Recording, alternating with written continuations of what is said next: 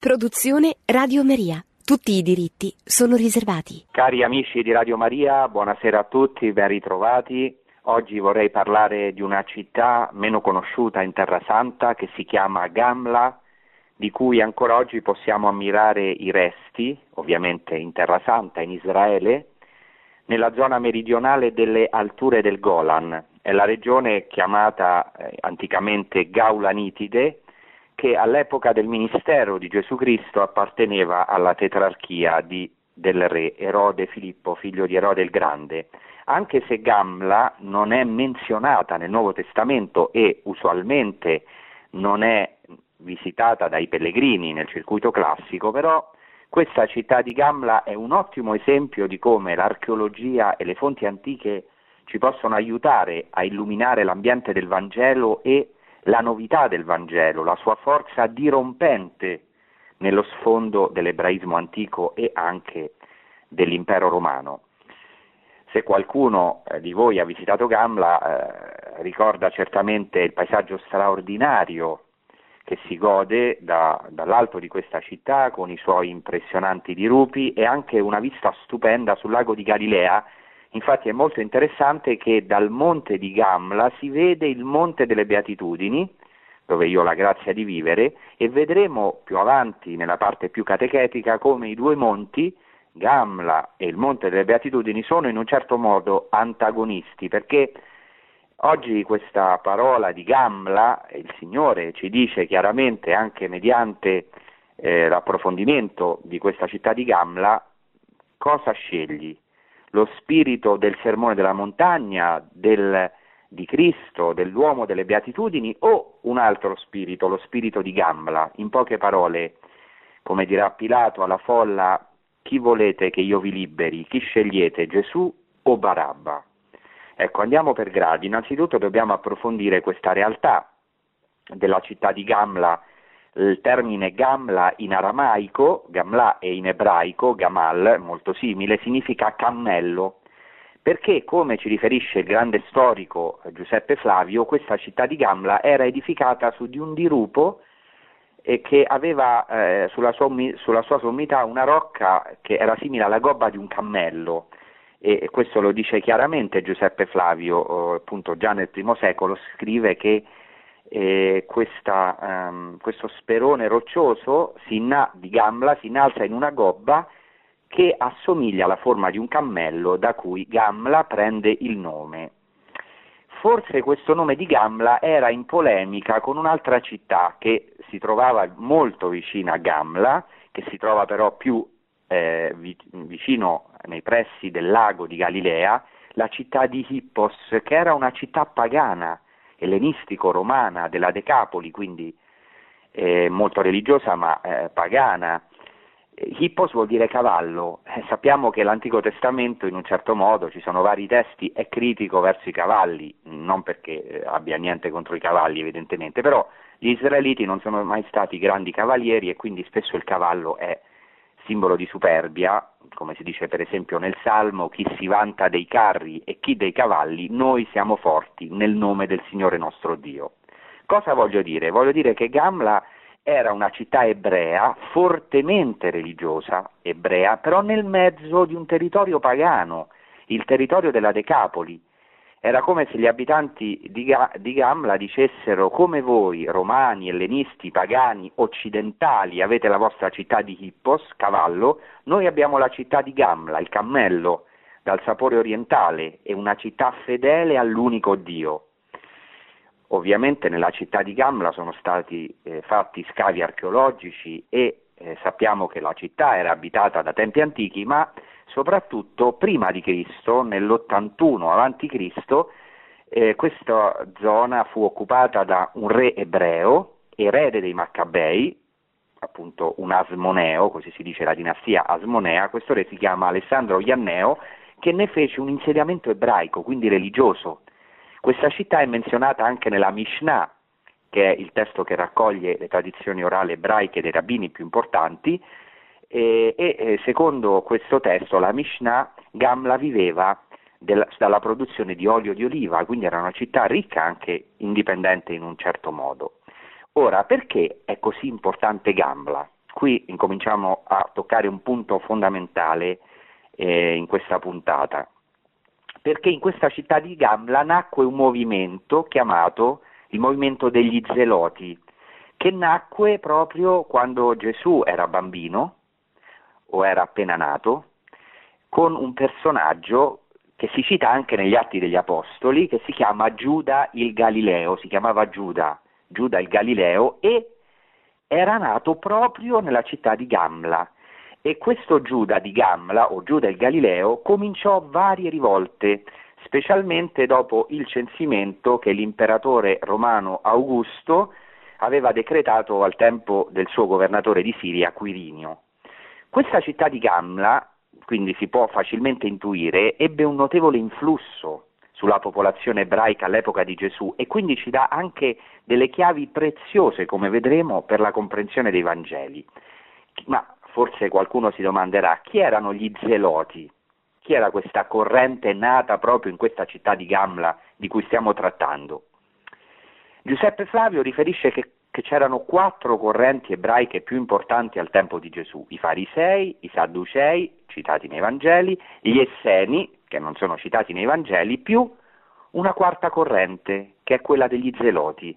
E sappiamo che uno degli apostoli è scelto da Gesù proprio tra gli zeloti, si chiamava Simone, detto lo zelota, e eh, probabilmente Gesù ha scelto altri discepoli in questo gruppo degli zeloti, perché era un gruppo di moda e anche di grande presa sulla popolazione, eh, erano come dei partigiani, erano come dei, ecco, uh, un baluardo della fede contro i romani, tanto che lo stesso Galileo, nome o de- denominazione Galileo, era divenuto sinonima di zelota.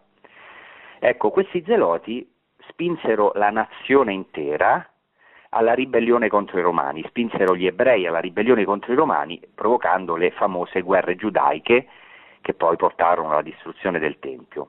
Qual è la storia di Gamla? È molto interessante per poi entrare nella seconda parte della puntata, appunto anche nel messaggio profondo che eh, i luoghi della salvezza eh, ci presentano. Questa città era stata fortificata da questo storico Giuseppe Flavio che era anche il comandante all'inizio delle truppe ebraiche contro i romani e Giuseppe Flavio fortificò Gamla rendendola inespugnabile. All'inizio la città resistette, fu assediata da Erode Agrippa II, ma nel 67 d.C., quindi dopo la morte di Gesù, però è interessante vedere questa storia per capire lo spirito degli zeloti, e la forza degli zeloti, nel 67 questa città fu conquistata e distrutta dal generale Vespasiano, che poi diventerà imperatore, facendo fortuna proprio in questa vittoriosa campagna in Terra Santa con suo figlio Tito, perché proprio grazie a questa campagna eh, in Terra Santa Vespasiano fu poi acclamato imperatore dal suo esercito, lui che non era di famiglia imperiale. Giuseppe Flavio quindi conosceva bene la città di Gambla e la descrive. Dice pensate che le case di Gambla erano costruite sulla rupe ed erano così fittamente disposte, arroccate, dice letteralmente da dare l'impressione di poter crollare le une sulle altre in qualsiasi momento. Specifica anche che era una città praticamente imprendibile, aveva una sorgente al suo interno ed era totalmente arroccata, impressionante vederla è una città arroccata in questa gobba di cammello imprendibile, ci dice Giuseppe Flavio che gli abitanti di Gambla erano tutti fieri combattenti. E così i soldati romani innalzarono terrapieni, piazzarono i luoghi strategici, le armi di guerra, finché riuscirono a far breccia nella città. E questo spinse gli abitanti a ritirarsi nella parte più alta dell'abitato e avanzando sopra i tetti delle case. Cosa successe? Successe che le case non resisterono al peso, gli edifici crollarono sull'esercito romano, causando una strage tra i soldati, cioè è una delle poche sconfitte che i romani hanno subito in Terra Santa, in Israele. Allora gli abitanti di Gambla si galvanizzarono perché pensarono che Dio li aveva aiutati miracolosamente, ma in realtà Vespasiano, subito dopo, dopo questa vergognosa sconfitta del suo esercito imbattibile, tenne un memorabile discorso ai suoi soldati, che questo storico Giuseppe Flavio riporta, cioè il generale romano Vespasiano, eh, dopo aver subito la vergogna, è forse l'unica volta in cui ha dovuto abbandonare il comando, un'onta per un grande generale, e vedendo i suoi uomini demoralizzati però cominciò nel suo discorso a rianimare il suo esercito, minimizzando ovviamente le sue responsabilità e convincendo i soldati che questa sconfitta che avevano subito non era imputabile né alla debolezza dei romani né al valore degli ebrei, ma alla mutevole fortuna, cioè si doveva eh, pagare uno scotto alla dea fortuna, no? I, i, I romani erano religiosi, credevano nella dea fortuna, ma questa fortuna poteva cambiare e rimettersi dalla parte dei romani. E infatti cosa successe? Gli ebrei di Gamla speravano che i romani, dopo questa sconfitta inattesa, vergognosa per loro, sarebbero scesi a patti con la città e invece non, lo fecero e la città scarseggiava di viveri. E così Vespasiano rifiutò ogni trattativa, rischiò il tutto per tutto e alla fine riuscì a conquistare la città i romani smossero le basi di una torre, riuscirono a farla cadere e si aprirono il passo per sferrare l'assalto finale. E cosa successe? Massacrarono i romani, molto interessante, eh? massacrarono senza pietà 4.000 abitanti di Gamla, mentre 5.000, dice Giuseppe Flavio, forse il numero è un po' esagerato, però in massa praticamente si gettarono dal dirupo di questa città piuttosto che soccombere alla crudeltà dei romani ed essere fatti schiavi, perché gli zeloti non accettavano di essere fatti schiavi, di sottomettersi al potere romano, per cui si trattò di un suicidio collettivo e dice Giuseppe Flavio non scampò nessuno se non due donne.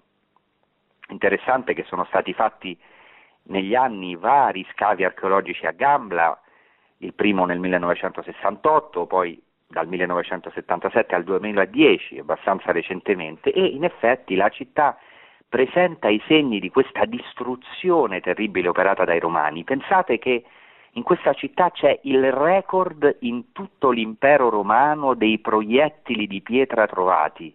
A Gamla sono stati trovati circa 2000 proiettili, pietre di basalto, pietre da catapulta e 1600 punte di freccia metalliche, oltre a varie eh, parti di armature romane o di armamenti romani.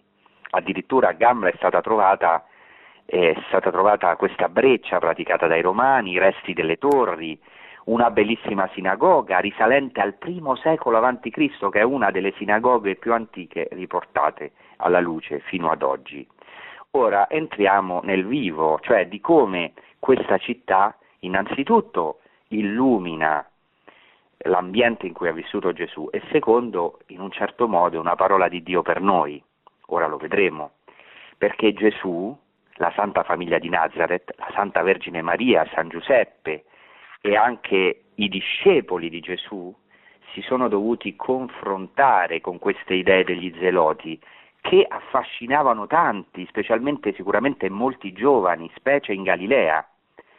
E ci dice Giuseppe Flavio che questi zeloti, riguardo alle questioni della legge, cioè della Torah, concordavano con i farisei, cioè riguardo alla dottrina, all'insegnamento, ma avevano una differenza con i farisei, cioè non scendevano a patto con i romani. Dice letteralmente Giuseppe Flavio che avevano un invincibile eros, cioè un amore appassionato per la libertà, riconoscendo Dio come unico e capo e Signore per questo non accettavano di pagare all'imperatore il tributo. Vi ricordate che nel Vangelo c'è questa questione che pongono a Gesù, dobbiamo pagare il tributo a Cesare o no? Perché gli zeloti non potevano accettare di pagare il tributo. E infatti sono state trovate, pensate, delle monete a gamba addirittura con un'iscrizione in ebraico, quindi coniavano perfino delle monete. Questa iscrizione dice liberazione per la Santa Gerusalemme interessante perché queste monete sono mute testimoni di questo anelito incomparabile alla libertà che avevano gli zeloti. Questo è molto attuale. Nel contesto dei, confl- dei conflitti che ancora oggi affliggono la Terra Santa, nei contesti dei nostri conflitti, delle ingiustizie che subiamo, ingiustizie anche politiche. Gli zeloti attendevano un messia politico. Questo messia doveva liberare Israele dall'occupazione nemica e cacciare gli invasori. Quindi veramente bisogna entrare in questo ambiente, bisogna conoscere, perché questo illumina il Vangelo e soprattutto ci fa comprendere tutta la forza rivoluzionaria, veramente rivoluzionaria delle parole di Gesù, perché il vero rivoluzionario, il vero zelota spirituale è Gesù Cristo, che fa una rivoluzione del cuore, lo vedremo. Al tempo di Gesù, lo sappiamo, sorgevano continuamente, specialmente tra gli zeloti, dei personaggi che si facevano riconoscere o che si atteggiavano a Messia. È una tentazione molto attuale che abbiamo tutti noi. Quale tentazione? Quella di combattere la violenza con la violenza, di combattere l'ingiustizia sociale e politica con la forza, quella di essere dei giustizieri, è una tentazione che abbiamo tutti perché tutti abbiamo le nostre ferite. Ecco, è importante capire questo perché tutta questa corrente degli zeloti era forte ai tempi di Gesù e proprio in Galilea. Gesù è un Galileo, cresciuto a Nazareth e stabilitosi, sappiamo, come itinerante, come evangelizzatore a Cafarnao, città della Galilea vicina proprio a questi centri come Gamla in cui gli zeloti avevano i loro leaders e i loro personaggi carismatici. E sappiamo che Gesù predicava, dice il Vangelo, in tutte le città e i villaggi della Galilea e si è dovuto confrontare e scontrare con l'ideologia zelota. Sappiamo di tanti personaggi, ne ho parlato in altre trasmissioni, lo dice anche Giuseppe Flavio e anche gli Atti degli Apostoli che citano Teuda e Giuda il Galileo, tanti di questi personaggi rivoluzionari che anche vedremo Barabba, che tentavano con la forza di eh, combattere i romani e nel caso specialmente di Giuda il Galileo, farsi riconoscere come re dei giudei, un titolo che poi viene dato a Gesù. Gesù è crocifisso con questo titolo, muore in un certo modo come uno zelota, come un rivoluzionario, come un ribelle che non aveva rispettato, la liber- eh, non aveva rispettato l'autorità romana perché si era fatto re dei giudei, questa è l'accusa con cui eh, viene crocifisso.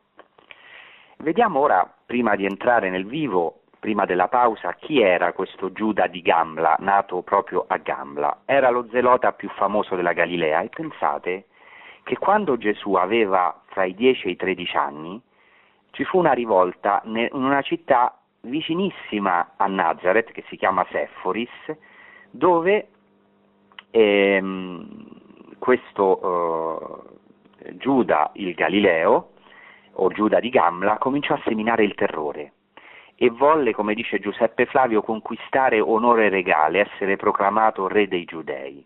E fece discepoli. È interessante perché questi pseudo-messia, come oggi ancora, proprio anche come fa il demonio, scimmiottano il vero messia e attraggono tanti nelle loro trame, sono molto seducenti, perché in fondo viene da una verità, in fondo ecco, era un popolo oppresso dai romani, occupato. E questa rivolta a Seforis, quando Gesù era un ragazzino, doveva avere avuto molta influenza su Gesù e sulla Santa Famiglia di Nazareth, perché certamente ne hanno sentiti parlare, anche perché vari di questi personaggi furono crocifissi perché erano dei rivoluzionari, parlo degli zeloti.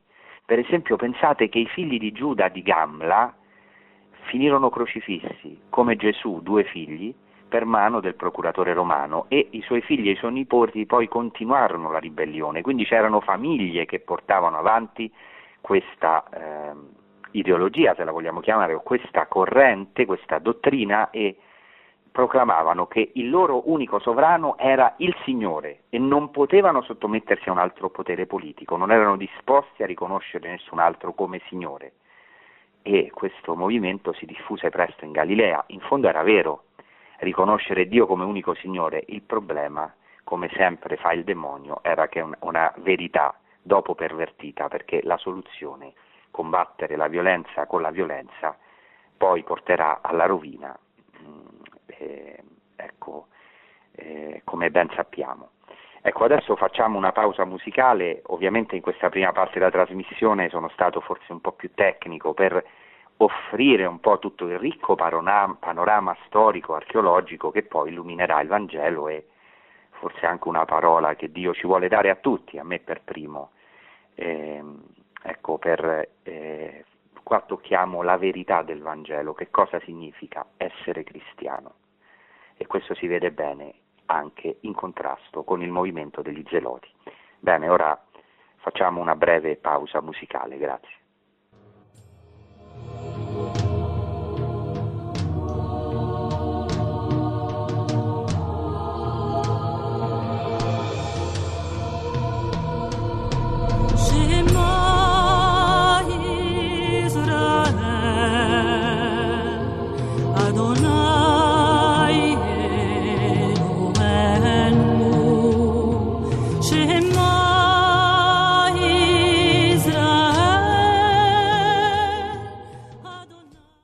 Allora stiamo trattando della città di Gambla e della corrente degli zeloti.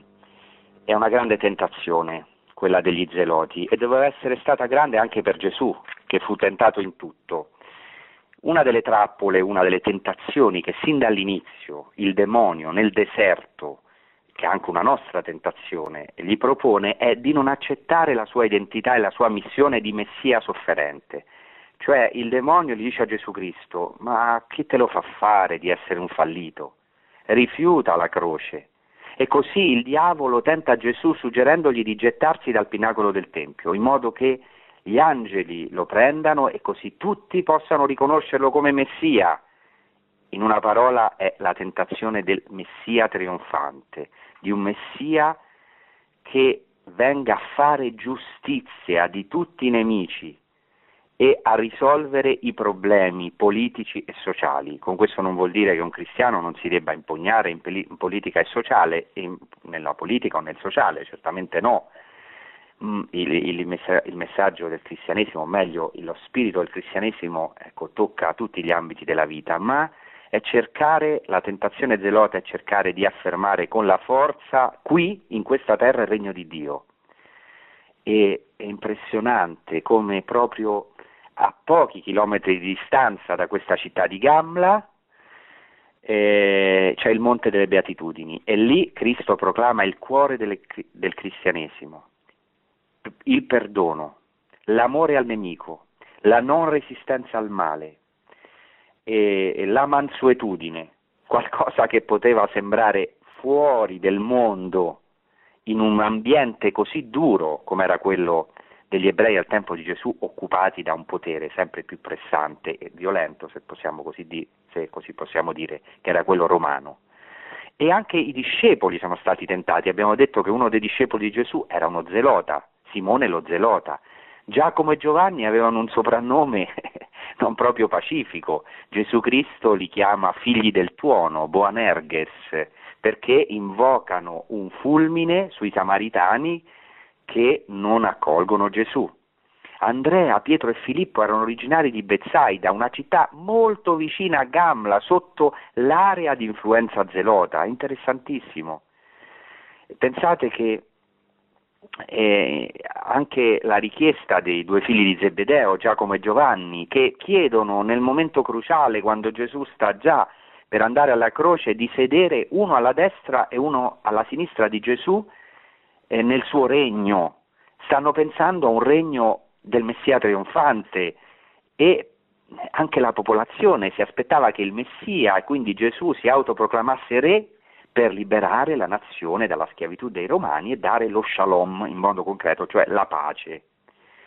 E infatti si dice che dopo la moltiplicazione dei pani, nel Vangelo di Giovanni al capitolo sesto, volevano venire a rapire, si dice letteralmente Gesù, per farlo re, ma egli cosa fa Gesù Cristo come risposta? Quando vengono per farlo re, come un re politico, tu sei il Messia perché dai il pane celeste come Mosè, tu devi essere il nostro capo, cosa fa Mosè?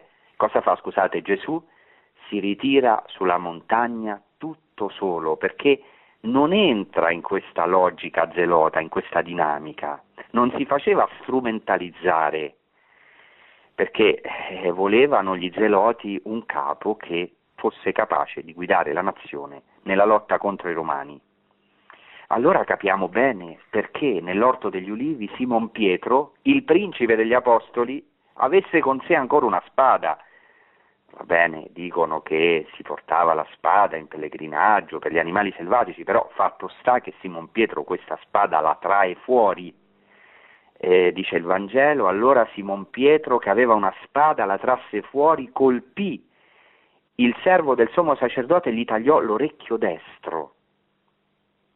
Il Vangelo di Luca addirittura eh, nel Vangelo di Luca fa, i discepoli fanno una domanda, Signore dobbiamo colpire con la spada? È giunto il momento in cui dobbiamo combattere a te, in, a fianco a te come Re Messia? E cosa dirà Gesù Cristo? Una parola importantissima oggi per me, per ciascuno di noi che ci sta ascoltando. Rimetti, gli dice a Simon Pietro, rimetti la spada nel fodero.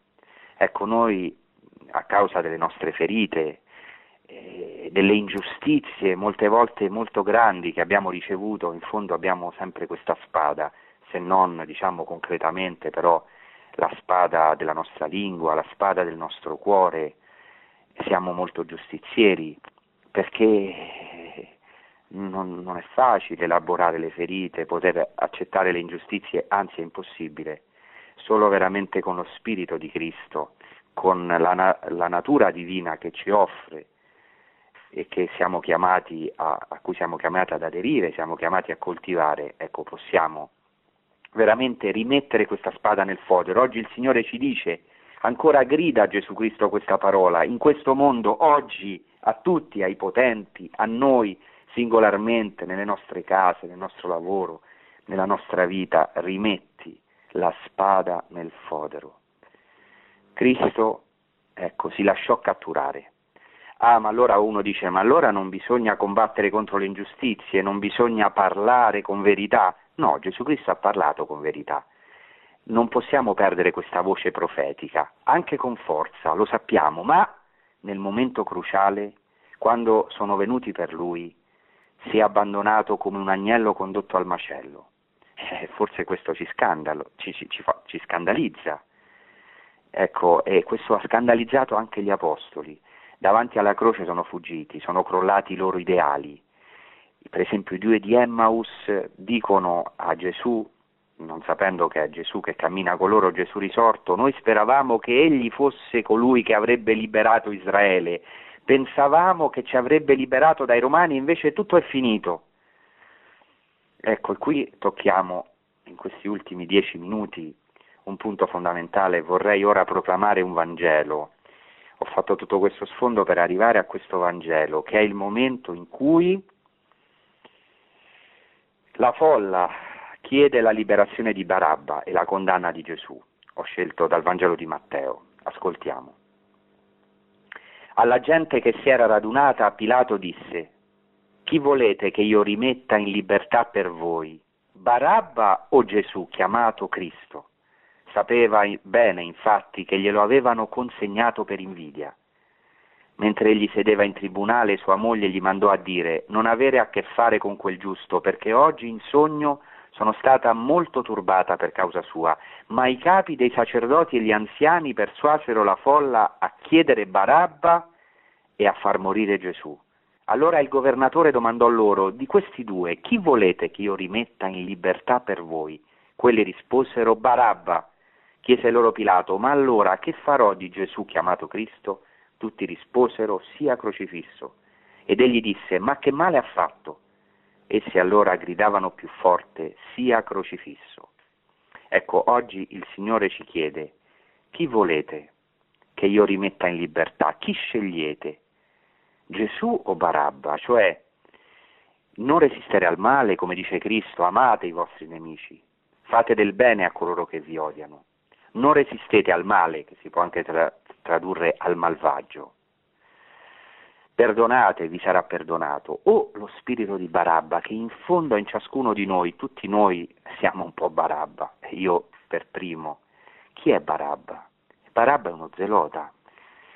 E abbiamo questo desiderio come Barabba di ottenere giustizia, uno spirito giustiziere, uno spirito zelota. E Barabba nel Vangelo di Giovanni è chiamato lestes in greco, brigante, ladrone, termine che in Giuseppe Flavio si attribuisce agli zeloti, gli zeloti erano chiamati briganti, ladroni, anche i due ladroni crocifissi con Gesù sono denominati lestai al plurale, cioè briganti, cioè sono dei rivoluzionari zeloti o forse dei terroristi, dei partigiani, non so, dipende dai punti di vista.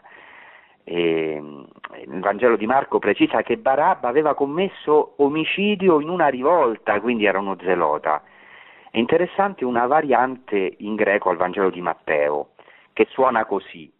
Dice, chi volete che io rimetta in libertà per voi? Gesù Barabba o Gesù chiamato Cristo? Cioè, secondo alcuni manoscritti, anche autorevoli del Nuovo Testamento, il nome di Barabba era Gesù. Gesù Barabba, Bar Abba in aramaico significa figlio di papà, figlio del padre, cioè è come se Pilato chiedesse chi volete, Gesù, figlio del padre, Barabba o Gesù chiamato Cristo? È un dilemma che si trova davanti a noi è, è, è, il problema che noi abbiamo davanti all'ingiustizia. Quando l'oppressione giunge al culmine, abbiamo ricevuto delle ferite, delle violenze, bisogna farsi giustizia oppure fare come Cristo, ricevere su di sé le ingiustizie degli altri e essere un agnello mansueto. Eh, non è facile. Pensate che gli apostoli, gli apostoli perfino dopo la resurrezione di Cristo, nel momento in cui Gesù sta scendendo al cielo, dopo che per 40 giorni gli era apparso varie volte, chiedono a Gesù, va bene, ora però andiamo un po' al concreto, sei risorto, al, cioè, ci sei apparso e gli chiedono, atti degli Apostoli 1.6, Signore, ma è questo il tempo nel quale ricostituirai il regno per Israele? Cioè ancora, pensate, gli apostoli dopo il tempo che erano stati con Gesù, dopo la croce, dopo la resurrezione, ancora in fondo vogliono un Messia trionfante, come noi, che venga a risolvere i problemi eh, materiali del popolo, a sanare le ferite, a fare giustizia. Ma Cristo sa di essere stato inviato per una missione molto più grande, compiere una giustizia superiore che viene dal cielo e che è l'unica che può saziare la fame più profonda dell'uomo, cioè l'uomo è chiamato a un'altra dimensione celeste che è molto più alta di quella politico-sociale, senza negare che la dimensione politica-sociale è importante, noi abbiamo i piedi per terra, ma noi siamo figli di un regno che viene dal cielo, per questo Gesù Cristo dice davanti a Pilato l'autorità romana e questa è una parola che dovremmo scriverci in questi tempi così duri di guerra, eh, di politica, eh, di tanta confusione. Dice Gesù davanti a Pilato, è una proclamazione di fede, dice così, il mio regno non è di questo mondo. Se il mio regno fosse di questo mondo, i miei servitori avrebbero combattuto perché non fossi consegnato ai giudei, ma il mio regno non è di questo mondo. Cioè è come se Gesù dicesse, se il mio regno fosse di questo mondo, io e i miei discepoli saremmo degli zeloti, ma Cristo è venuto per una cosa molto più grande, per aprirci le porte del cielo, darci veramente questo regno celeste. Per questo oggi il Signore ci dice, attraverso questa parola di Pilato, ma cosa vuoi nella vita? Chi vuoi libero? Gesù e Barabba, dove credi che sia la verità? Cioè Gesù il vero agnello che prende i peccati del mondo o Barabba, lo pseudomessia, che forse anche lui si chiamava Gesù, il figlio del Padre, ma che viene a essere messia in un altro modo. Cioè il dilemma che sorge a Gamla è cruciale per tutti noi. E cosa deve fare il cristiano? Qual è l'opera più grande che ha fatto Cristo e che deve fare il cristiano? Che significa essere cristiani? Qual è il cuore del cristianesimo? Chi vogliamo scegliere oggi, Gesù o Barabba? Perché la tentazione ricorrente in ogni epoca è quella del jihad, della guerra santa in nome di Dio, di affermare il regno di Dio su questa terra. Si può fare in tanti modi, attraverso la politica, nella società, attraverso la religione, strumentalizzandola, cioè ogni giorno ci si impone la scelta, Gesù o Barabba? Cosa devo fare? Farmi giustizia con le mie mani o amare i nemici? combattere il malvagio con la forza, la violenza o non resistere al male? E Gesù ha dovuto meditare tutte queste domande, ha dovuto combattere questa tentazione.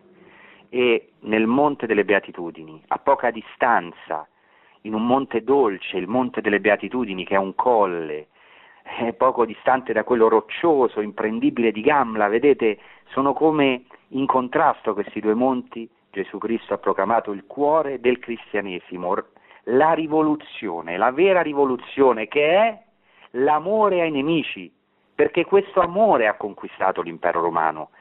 Quando i romani hanno visto come morivano i cristiani, come erano capaci di amare oltre la morte, di donare la loro vita, allora ciò ha conquistato l'impero romano, lo dice Tertulliano, il sangue dei martiri e il seme dei cristiani. Non ci deve scandalizzare questo, perché pensateci bene, perché l'amore ai nemici è la verità, è l'unica verità. E questo qua tocchiamo il punto fondamentale, perché è quello che Cristo ha fatto con noi, con me con te, con ciascuno di noi, come dice il Salmo, non ci ha ripagato secondo i nostri peccati, non ci ha ridato secondo le nostre colpe, ma ci ha perdonati mentre lo uccidevamo. Quando lo abbiamo ucciso? Tante volte, se siamo sinceri, quando abbiamo ucciso l'amore anche forse solo con l'indifferenza, con le omissioni. Ci ha perdonati, come dice San Paolo, ci ha amato Cristo quando eravamo nemici, malvagi e peccatori. È questa la vera rivoluzione. L'amore ai nemici. Cristo ha scelto di incarnare il Messia umile e sofferente e così è stato luce delle genti, entrando per questa porta stretta, come abbiamo sentito la domenica scorsa nel Vangelo, perché la via del farsi giustizia con le proprie mani è una via larga e spaziosa, che però conduce alla perdizione. La via del farsi bambino, di entrare per la porta della croce, ecco, è la porta del paradiso, la porta della misericordia. Ecco perché, anche se non è facile forse sentire queste parole, però il Signore ci invita in questo a chiedere uno, lo spirito nuovo. Per i cristiani eh, questo spirito già stato dato nel battesimo, nella cresima, lo viviamo ogni giorno nell'Eucarestia, Cristo che si spezza per noi, che ci dà il suo sangue prezioso perché possiamo imparare veramente a essere miti e umili di cuore, imparare da Lui la mansuetudine, quanto ne abbiamo bisogno in questo mondo, che missione abbiamo noi cristiani, è la missione del servo, del Signore. Come dice Isaia, non griderà il Messia, né alzerà il tono, non farà udire in piazza la sua voce, non spezzerà una canna incrinata, non spegnerà uno stoppino della fiamma smorta, proclamerà il diritto con verità e sarà luce delle genti. Cristo ha fatto udire in piazza la sua voce, ha parlato profeticamente, ma nel momento cruciale si è donato, ci ha mostrato cosa significa essere cristiani, essere uomini, donarsi totalmente per gli altri, avere lo spirito che è capace di amare oltre la morte, oltre le offese. Questo è impossibile a noi, ma niente è impossibile a Dio, anzi, Cristo ci dà del suo spirito, della sua natura divina, ci conforma a Cristo, perché noi possiamo veramente essere una luce, una notizia rivoluzionaria per questo mondo. Noi dobbiamo percorrere un'altra via, noi cristiani, che è una via celeste, non facendo compromessi con il mondo, con lo spirito zelota. Chiediamo a Dio questa grazia e ne abbiamo bisogno tutti, io per primo, perché tante volte il sangue ci ribolla e ribolle, siamo uomini e le nostre ferite, ecco, il nostro istinto è ribellarci, ma Cristo può fare in noi quest'opera che a noi è impossibile, scolpire nel nostro volto, meglio trasfigurarci nel vero volto, nel volto del vero uomo, del vero Dio, che è Cristo Signore, e lo fa di gloria in gloria attraverso questa luce dell'amore ai nemici che prima dobbiamo sperimentare noi, quando abbiamo scelto Barabba, quando abbiamo scelto ecco, la violenza, la ribellione, Cristo non ci ha giudicato, ma ha dato la sua vita per tutti, anche per Barabba, anche per gli zeloti. Per questo poi molti zeloti e anche molti politici, anche nell'impero romano poi, sono stati conquistati all'amore infinito di Cristo. Bene, vi ringrazio, adesso eh, dopo un momento di pausa lasciamo uno spazio alle vostre domande o interventi telefonici. Grazie.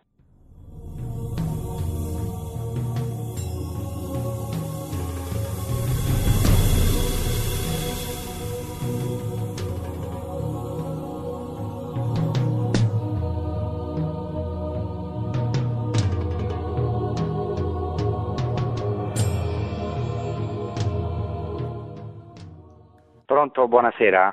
Buonasera, sono Laura da Catania. Sì, buonasera. Allora, io ho questa domanda.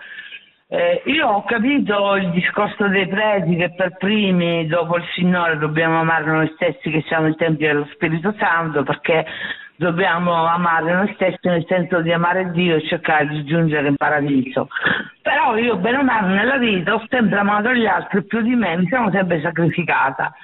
Ora io mi chiedo, siccome dice il Vangelo, parole di Gesù, quando non siete accolti, spolveratevi i sandali e il mantello e la tunica, quant'è che noi dobbiamo a un certo punto cominciare anche ad usare toni aspri, forti, a ribellarci al male, eh, a spolverarci questa tunica? Perché in fin dei conti solo il Signore può dare veramente alla vita per, per, un peccatore, perché i peccatori stancano, padre, i peccatori abbiamo bisogno di ricevere anche amore, di essere ricaricati.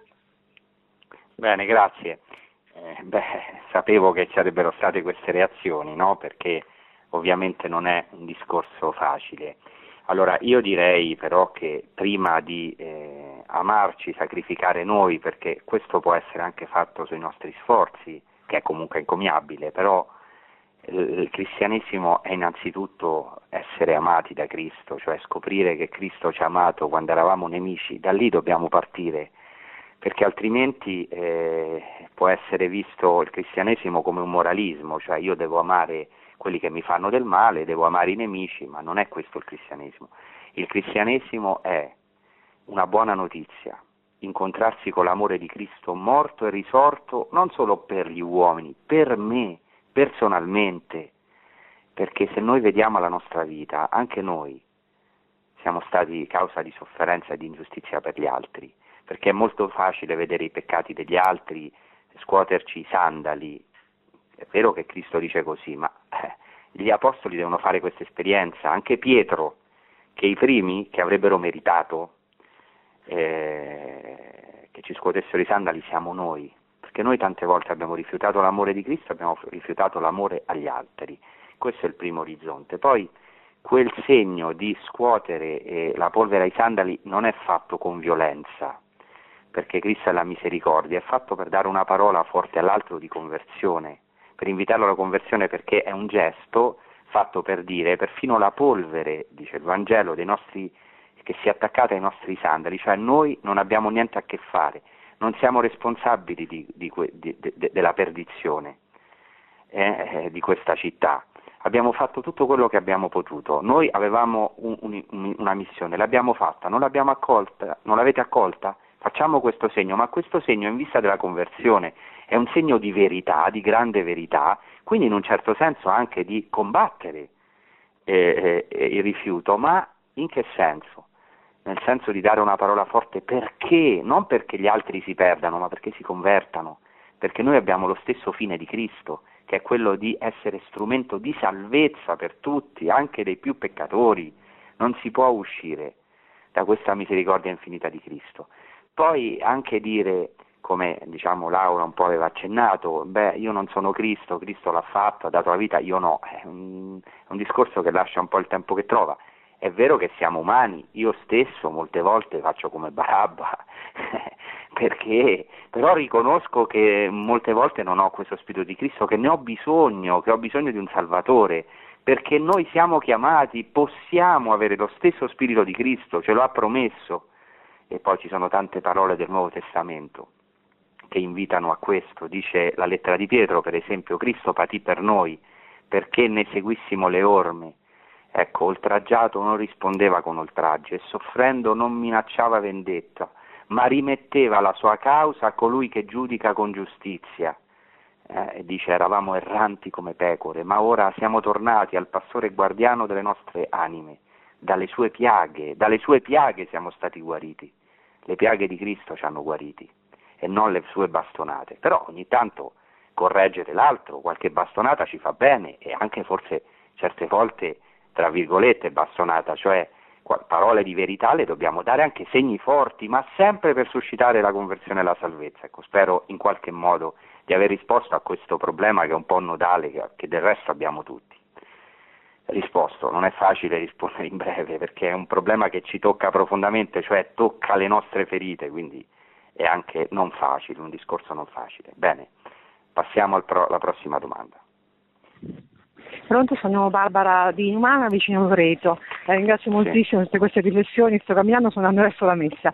Ehm, eh, io mm, così, volevo sottolineare solo un altro aspetto, che tante volte sì, noi siamo educati a, a perdonare chi, chi, non ci ama, ma non ci, non ci accorgiamo a volte che le cose più cattive le facciamo verso chi ci ama. Quindi già secondo me partire da essere dalla gratitudine verso i benefattori, il papà, la mamma, i fratelli, gli amici, di cui a volte cioè, non, accor- non, ci accorgiamo nemmeno del bene che ci fanno, e, secondo me già quello sarebbe un minimo sindacale. E, ecco, quindi volevo, perché a volte mi trovo molto più debole in questo che magari nel perdonare il nemico, preghi per lui, per la sua conversione, ti senti quasi buono perché e invece no, magari in famiglia, poi dopo uno trotte pare la mamma, eccetera. Ecco. Certo, sì, sono perfettamente d'accordo Barbara e certamente eh, molte volte non amiamo nemmeno chi ci ama, però diciamo escludo un po' il fatto che se non amiamo chi ci ama possiamo amare anche chi non ci ama perché è più difficile, però c'è un punto importante che, a cui eh, ha accennato Barbara che lo dice Cristo riprendendo il profeta, e i nemici del Signore saranno quelli della, cioè i nemici dell'uomo, scusate, i nemici dell'uomo saranno quelli della sua casa. Cioè molte volte i nemici si intende non nemici, eh, è vero che abbiamo parlato oggi de, dei romani, ebrei romani, che erano, i nemici erano molto concreti, ma alcune volte i nemici, tra virgolette, se volete, sono quelli della nostra casa, cioè quelli che, anche se sappiamo che ci amano, però che facciamo fatica ad amare, che ci distruggono, tra virgolette, con il loro comportamento, che siamo chiamati ogni giorno a sopportare e molte volte possiamo aggiungere a quello che diceva Barbara, molte volte non riusciamo ad amare noi stessi, a perdonare noi stessi, a sopportare noi stessi e ci dobbiamo caricare anche con le debolezze e i peccati quotidiani degli altri. Insomma, questo non si tratta di educazione a essere perdonati, anche se l'educazione aiuta, si tratta di ricevere uno spirito nuovo ogni giorno di rinnovarlo ogni giorno ed è, e viene dal cielo. Per questo è fondamentale il nostro rapporto con Cristo, con la parola, con i sacramenti, perché questo spirito si riceve, certo, poi bisogna essere formati, educati, bisogna educare, ma prima di tutto si riceve dal cielo. Ecco l'importanza delle parole, dei sacramenti, della mediazione della Chiesa, perché da soli non possiamo. Siamo chiamati a essere uomini celesti, uomini di Dio, e questo lo facciamo ricevendo non con moralismi sol- solamente con il nostro sforzo, ma ricevendo da Cristo questa grazia, questo spirito e essendo nutriti in questa grazia mediante la parola, i sacramenti, un rapporto costante di preghiera con il Signore. E una costante conversione, perché tutti io per primo siamo chiamati a convertirci ogni giorno, a dire anche Signore io in questo giorno sono stato barabba, ho risposto e non ce l'ho fatta, bene, ma è un cammino graduale e di gloria in gloria veniamo trasformati, come dice San Paolo, nel, secondo l'azione del Signore, in quella medesima icona, cioè che è Cristo, in quel volto di Cristo. Poi tante volte torniamo anche indietro quando riceviamo qualche brutta ferita. Ecco, però il Signore ci aiuta, ci, ci, ci consola, ci sana le nostre ferite perché possiamo anche noi sanare quelle degli altri o perdonare quelle che ci arrecano gli altri. Bene, vediamo se c'è tempo per un altro intervento. Buonasera padre. Buonasera. Eh, sono Manuela da Caserta. Sì. Buonasera. Allora, io praticamente volevo fare solo una riflessione, eh, perché penso sempre al fatto che comunque siamo tutti figli di Dio, no? E allora eh, rifletto quando qualcuno fa un'azione particolarmente sbagliata, oppure tutte le notizie che ascoltiamo, no? eh, le tragedie che avvengono per mano di qualcuno. e penso sempre che diciamo dentro ognuno di noi c'è la possibilità di fare il bene o il male. E mi ha fatto riflettere il fatto che eh, lei aveva detto che Gesù, eh, che Barabba anche si chiamava Gesù e anche era Barabba, cioè figlio del padre, quindi proprio come Gesù, figlio del padre, quindi come se fosse stato eh, a voi la scelta di eh, fare la via mia, cioè di Gesù Cristo, o la via di Barabba che alla fine anche lui pensava di essere un liberatore, però eh, liberava in maniera differente, insomma. Certo, certamente. Questo era proprio diciamo, il tema della trasmissione, quindi in questo senso non ho niente da aggiungere. Forse solo aggiungere una cosa che eh, noi anche per fare il bene, per fare la volontà di Dio abbiamo bisogno della grazia, eh? questo è importante certo che lo può fare anche, anche, un non cristiano, può fare il bene, ma è sempre Dio che lo aiuta perché Dio è vicino a tutti. Bene, non so se c'è tempo per un altro intervento. Ecco, dobbiamo chiudere e quindi vi ringrazio per la vostra attenzione, vi chiedo come al solito preghiere per la pace di Gerusalemme, per la pace in Terra Santa, il Signore vi benedica e vi auguro una buona prosecuzione con i programmi di Radio Maria. Grazie tante e alla prossima. Produzione Radio Maria. Tutti i diritti sono riservati.